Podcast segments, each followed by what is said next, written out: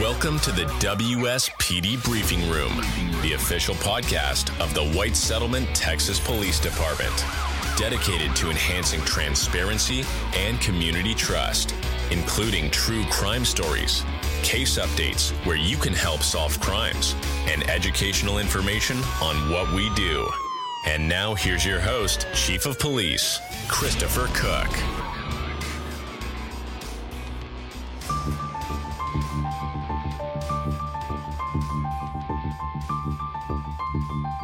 This podcast features a criminal incident involving gun violence. Listener discretion is advised. All suspects are entitled to the presumption of innocence until proven guilty in a criminal court of law. Saturday, July 29, 2023, started out like any other typical summer day. As the evening began to slowly transition into the 6 o'clock hour, that hot and sunny day would quickly be shattered with the sound of multiple gunshots. 911 calls started pouring in.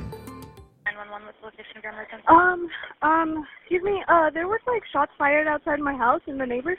911 with location of your emergency. um, on Albert Street by the middle school. Hey, what's going on there? Uh, apparently, there's an active shooter. Older or newer? Address of your emergency. Um, so we actually just, um, let's see, uh, oh my gosh, my brain's not working. The street that crosses us, we just had maybe like, what, over 10 gunshots. Um, At the White Settlement Police Department, we have an electronic notification system called Evertel. This system alerts command staff from dispatch services that an emergency call is occurring in our city. My first awareness as the chief of police came in around 6:25 that evening with the following message from our dispatch services team. It read shooting, area of Albert and Kimbrough. No injuries, just vehicles and home shot up. While officers started responding to the shooting scene in the 8100 block of Albert Street, an additional 911 call came in from a frantic individual. Address of your emergency. Hey, I'm in White Settlement. I'm getting shot at right now. Where are you at? I'm on. Uh, I'm here on White Settlement Road. I, I'm over here. I'm trying to head to the uh, police department, but I'm getting up over here right now. Our dispatchers did a great job by directing this caller to the police department parking lot. If we have a caller on the way to the police department, he says he's being shot at right now. And four, where's he from? He's in a red Chevy truck, 2014. As an officer met the individual who drove to the police parking lot, it was evident that this person was involved in the shooting. His red pickup truck had bullet holes in it.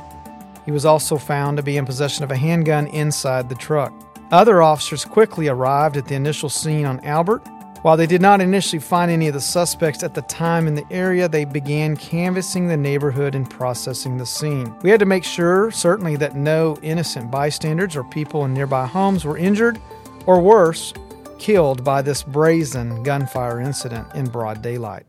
Hi, I'm Stephen Person. I'm a sergeant assigned to the Criminal Investigation Division here at the White Settlement Police Department. My first notification came from Officer Conley, and I responded to the scene where he was located. My role here in CID is to assist other detectives and also assist patrol officers in criminal investigations. We do share on call. I was on call during the week of this incident, which is why I received that initial phone call. So when I arrived on scene, I was able to determine there were multiple shots fired from two different areas. One area was from the residence at a address there on Albert, and the other was from the street. These were approximately 25 to 30 yards away from each other, and the street it appeared the shells traveled in a eastward, almost as if somebody was traveling. So we collected 16 empty shell casings, meaning 16 different rounds were fired, and we were also able to collect video evidence from that same location. Wouldn't you say, Sarge, that that video evidence, I believe it was a ring doorbell,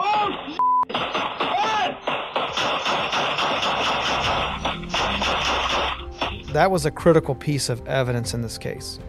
It was. Uh, most cases, very rarely do we have video evidence such as this case. The red pickup truck was seen driving up, and that's when shots rang out. Yeah, so walk our listeners kind of what's involved from an investigative standpoint. You know, there's a lot of television shows out there, it makes it look really easy, and, and we just show up and, and we make arrests instantaneously. But in reality, in a case like this, there's a lot of behind the scenes stuff. And so, from a criminal case standpoint, you know, how do we identify potential suspects? Yeah, we've got the video, but but how do we know who's who on the video? And and then that step further, how do we determine the type of crime that was committed? And then at some point, we want to present a case to the district attorney's office. So, discuss all of that and, and how we navigate those dynamics uh, once patrol officers turn the scene over to investigators. So, in Texas, every criminal offense has certain elements that have to be met. And we, as investigators, we will take the, all evidence provided to us. We will look at everything involved, talk to as many individuals as we can, and determine what exactly took place. And we try to make the elements meet a certain offense. In this particular offense, it was deadly conduct. All the elements meant that. Yeah, so, you know, I really feel like, you know, gun violence, the lack of respect for the dignity and preservation of human life certainly in this particular case was really appalling to me that somehow these individuals they make a conscious decision. They're going to meet up. They're going to engage in a fight. I pulled up to fight these and they start busting at my ass. regardless of whether they thought there would be guns involved or not is irrelevant. The evidence definitely shows that guns were present because of the shooting. And then the video tells the story. And it shows that as soon as one of the individuals arrived in the pickup truck on the street, you hear the gunfire erupt, basically in all directions, which shows the brazenness and of this incident that really there was no care in the world for their neighbors or anyone who got in their way. And you know, as a, as a chief, it really reminds me all too many times where people do not think about the dangers or consequences of discharging a firearm. So, talk to me about what the investigation revealed and what were the final charges and level of offense. So, the video again was a key piece of evidence in this case. It showed the homeowner, who was John Thomas Aguilar, JT Aguilar is what he goes by. So, JT was outside the other individuals we identified as Jason Davis. He arrived in a black vehicle with other currently unidentified individuals that we're still attempting to identify. Arrived on that street, confronted JT when he was in the front yard, and said they wanted to fight. They were there to fight. They did have handguns with them, and it can be heard very clearly in the video with JT asking, Why do you have that gun? And Jason Davis returned, said, I don't need it. I'll put it up. Where's your gun at? JT responded, I'm putting mine up right now, goes back inside the house. So JT ended up calling his friend, Angel Pimente, and Angel is the one who was driving the red pickup. He arrived on scene and they were gone. Jason had already left. JT relayed that information to Angel, and well, Angel took off after him. You could hear him squealing his tires and speeding down the street. JT gets in his truck and follows Angel in an attempt to locate Jason. About 10 minutes passed, and you see JT arriving back home. Jason arrives back there in the street. Angel pulls up, and then that's when the shots rang out. So the shooting, according to the video and everything that we saw, there was there were no concerns. Uh, they didn't take any consideration of the houses behind them, the innocent bystanders, the vehicles. It was in a residential neighborhood, and watching that video, I mean, it looks like something out of the Wild West. I mean, they're out there just shooting each other, paying no attention to what's behind. We found bullet holes in neighboring vehicles, bullet holes in neighboring houses. One of them was in a house, went through the garage door and into this resident's workbench. Had he been standing at his workbench in that moment, he would have been hit by a round. And that's the kind of things we have to take in consideration is he had plenty of time to call law enforcement to request help. He did not do that. So the deadly conduct offense that we charged with is going to be uh, the, the most elements met that offense, and that's going to be for reckless discharge of a firearm through a I mean, residential neighborhood. The fact that these houses were behind them, they were just blindly shooting at each other, hitting innocent people's vehicles, homes, was a very big concern. Yeah, deadly conduct in particular, it's it's governed and found under the Texas Penal Code, section 22.05, and it essentially states that a person commits an offense if they recklessly engage in conduct that places another in imminent danger of serious bodily injury. Certainly, firing a gun does that. And it further states that a person commits an offense if they knowingly discharge a firearm at or in the direction of one or more individuals, or a house, building, or a vehicle, and is reckless as to whether those structures are occupied. And, you know, these are serious charges. This is not a slap on the wrist. In this case, it's a third degree felony in Texas, which is up to 10 years in a state prison and up to a $10,000 fine. I want to switch gears, though, for a moment and talk about how we process ballistic gun evidence. Because again, there's a lot of TV programming out there, and I think there's a lot of misinformation that goes on. But I do think it's important for those listening to understand that police departments work together across state lines to solve gun cases. And this brings me to the ATF NIBIN system. The Bureau of Alcohol, Tobacco, Firearms, and Explosives uh, has a system, and it refers to the National Integrated Ballistic Information Network. Tucked away in Louisville and difficult to find, with a nondescript look to the building, is the Dallas ATF headquarters. Their goal is to create safer communities. Jamie Van Vliet is the assistant special agent in charge. We know the clock is ticking because these folks will continue to offend.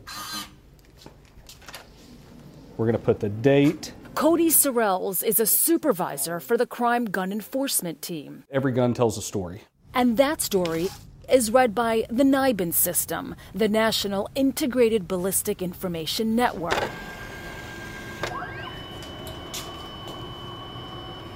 This shell casing leads us to a case in January at the Walmart Supercenter in Louisville. There's a guy that's getting out of his vehicle there. He has an accidental discharge with his with his firearm. Police take the gun and casings. And we test fired here.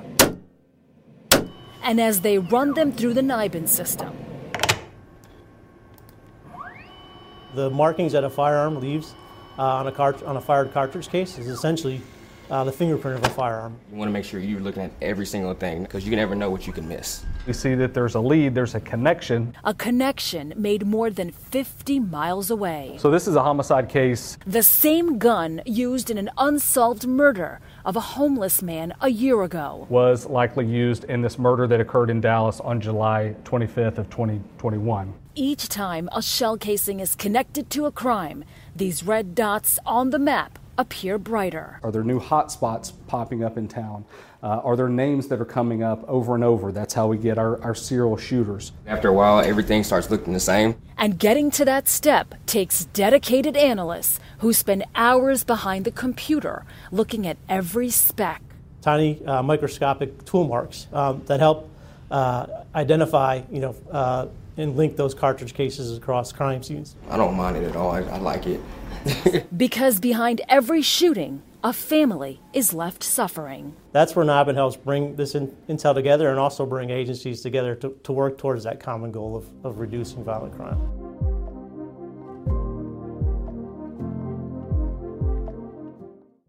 That was an excellent news account on how NIBIN works. You know, crimes are solved by law enforcement utilizing this system by gathering intelligence and then sharing that uh, from ballistic imaging technology with other agencies. So, we just had a, a, success story recently. So, talk to us about the ATF NIBIN alert that one of our detectives received as it relates back to one of the suspects in this particular shooting. So, yeah, that particular suspect is going to be Jason Davis. He has been named in other shootings that we've investigated in the past, as well as Fort Worth and other police departments in the area. So we had a case back in September of 2022, and we it was a drive-by, and we collected shell casings from the, that location. So those shell casings were sent in for NIBIN testing, and just recently, Benbrook had made an arrest of Jason Davis and found him in possession of a firearm. So the firearm that they found him in possession of was tested, and the rounds ejected from that particular firearm matched the rounds that were in or collected from the scene of our shooting back in September.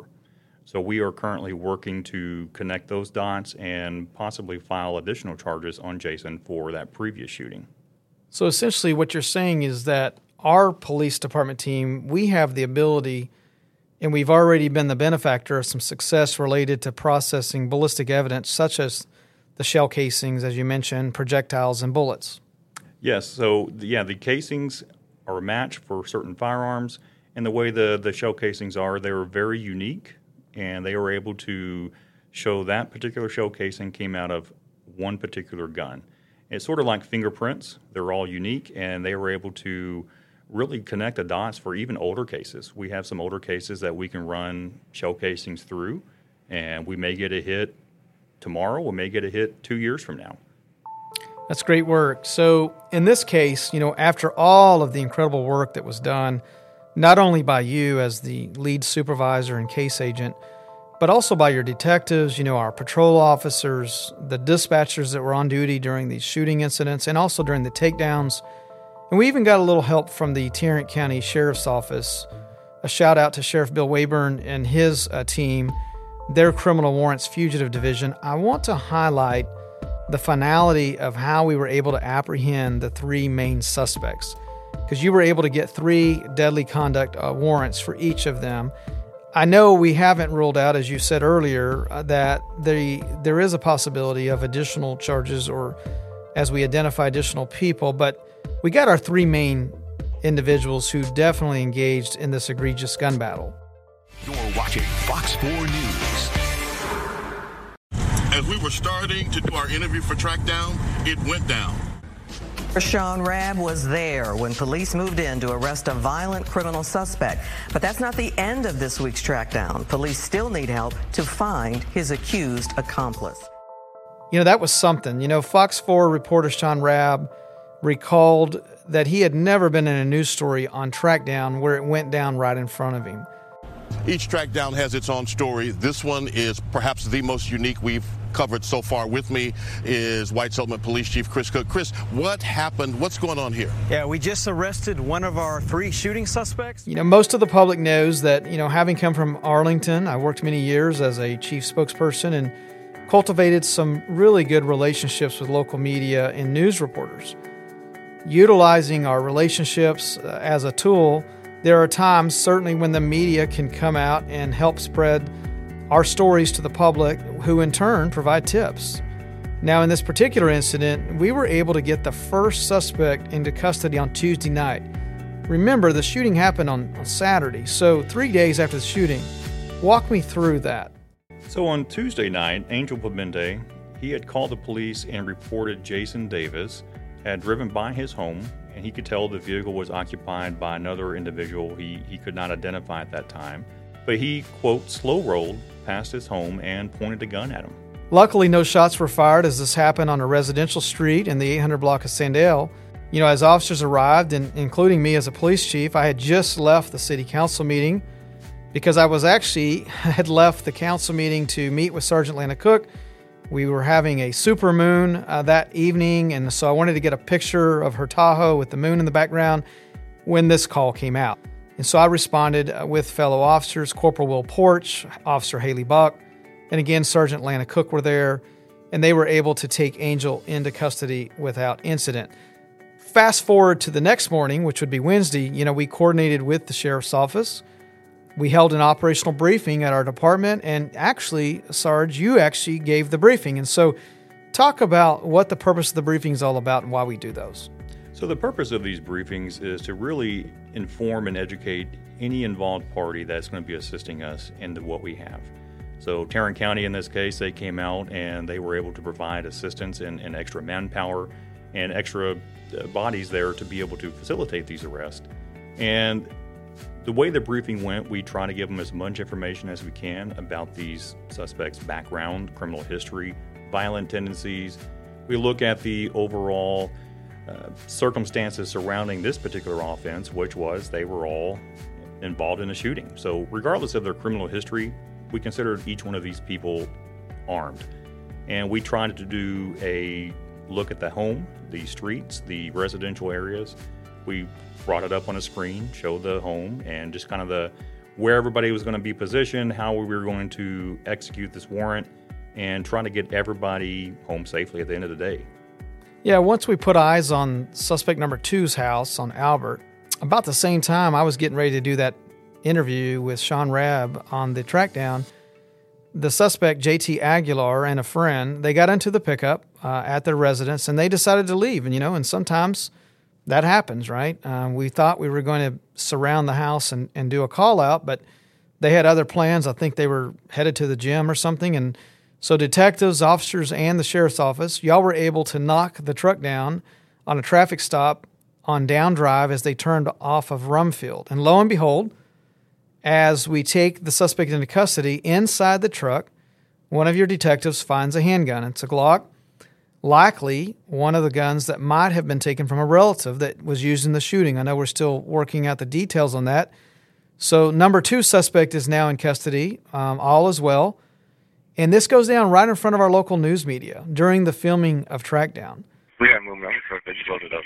Okay. Can't do it though. There, if he's in there. think he got in the driver's side. Hey, Chief, can you run up there and tell TCSO that we're going to knock it down on the traffic stop? You know, at this point, the real question for us was where is Jason Davis? We know from past history that this guy is not afraid to engage in gun violence.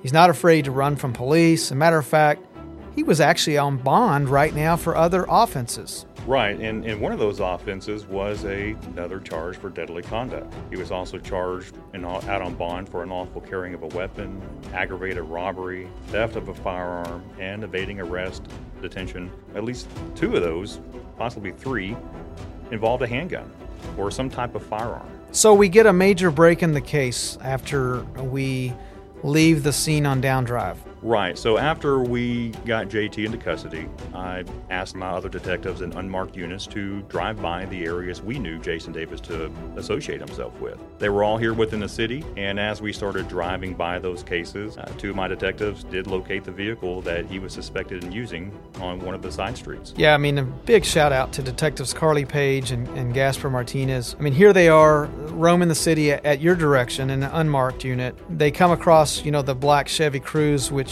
we had been on the lookout for, and that just happened to be the car that we knew was associated with Jason. So amazing. This was on Tacoma Drive, uh, which is near South Cherry Lane and Gibbs, close to the flight line of our military base. And I, I remember when Detective Page uh, found the vehicle, she was enthusiastically uh, happy that she couldn't believe it when she read the license plate and it was a match. And so we had reason to believe that he was certainly in this area. We didn't know exactly which residence. So we developed a plan. And, and I have to give credit to our patrol team, Sergeant Frank Blaustein. He was able to establish a good perimeter using your detectives, using command staff while we waited for the sheriff's team to respond back to our city. And really, the purpose of setting up the perimeter of numerous officers is so that in the event that the suspect, in this case Jason Davis, if he tried to escape on foot, we'd have people in position that could intercept him. And then the moment came.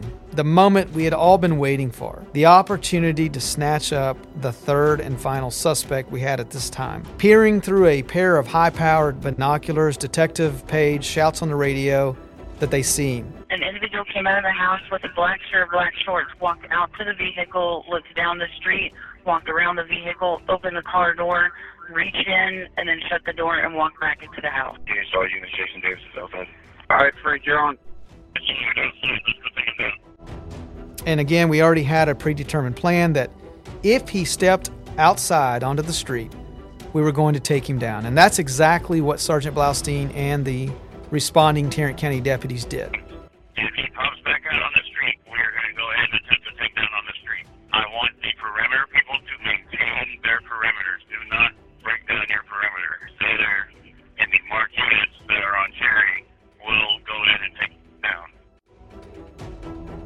And the rest is history. The third and final suspect, now Jason Davis, he was in custody, and we couldn't wait to share the great news and extraordinary police work with the community. Three people arrested after this shootout in the middle of a Tarrant County neighborhood. It was caught on this ring camera you're looking at, and White Settlement police say a fight led to gunfire. No one was hit, but bullets did damage several homes and cars. Sergeant Person, I want to thank you and your team, along with our patrol officers, again, the dispatchers that assisted the team over this operation, our command staff that stopped what they were doing to assist our patrol team as well, the local media, certainly our community that provided tips, and the Tarrant County Sheriff's Office for the amazing work that was completed. And we were able, again, to get everyone into custody very quickly. I mean, I would say in lightning speed here. I mean, you have a shooting on Saturday evening you respond out there, you get the main players identified, collect all of the ballistic evidence, you're able to write and secure multiple felony arrest warrants, and then we've got everybody in jail by Wednesday. I mean, that's four days from the shooting. Outstanding work. My hat is really off to everyone. I appreciate you joining us on the WSPD briefing today as we talk about gun violence and the serious consequences that it has and the impacts that it does for our community, and also what suspects can expect if they decide to come out here and commit gun violence. This is how we're going to respond to these types of calls. Again, if they make the unwise decision to engage in reckless disregard for human life, they can better expect that our investigative team will leave no stone unturned and we're going to hold them accountable. Thank you very much, Chief, for having me on. And I just want to reiterate the, just the great police work that our department did, uh, my CID team with patrol, with the admin, and also our cooperation and help from Tarrant County and the other agencies in this. Again, thank you. Well, folks, that's all for the WSPD Briefing Room. Be sure to subscribe to this channel wherever you get your favorite podcasts. You know, we've got a lot of great content planned for this show as we move forward to educate you on what we do and how we do it. You can also find our team on Facebook, Twitter, now called X, Instagram, and YouTube. Until next time, have a great week. Thanks for tuning in to the WSPD Briefing Room bridging the gap between law enforcement and residents, one episode at a time. Be sure to subscribe so you never miss a future episode. And for more information, you can check us out online at WSPD.us, on Twitter and YouTube at WSPDTX, on Facebook at White Settlement PD, and on Instagram at White Settlement Police. Thanks again for tuning in, and we'll see you next time.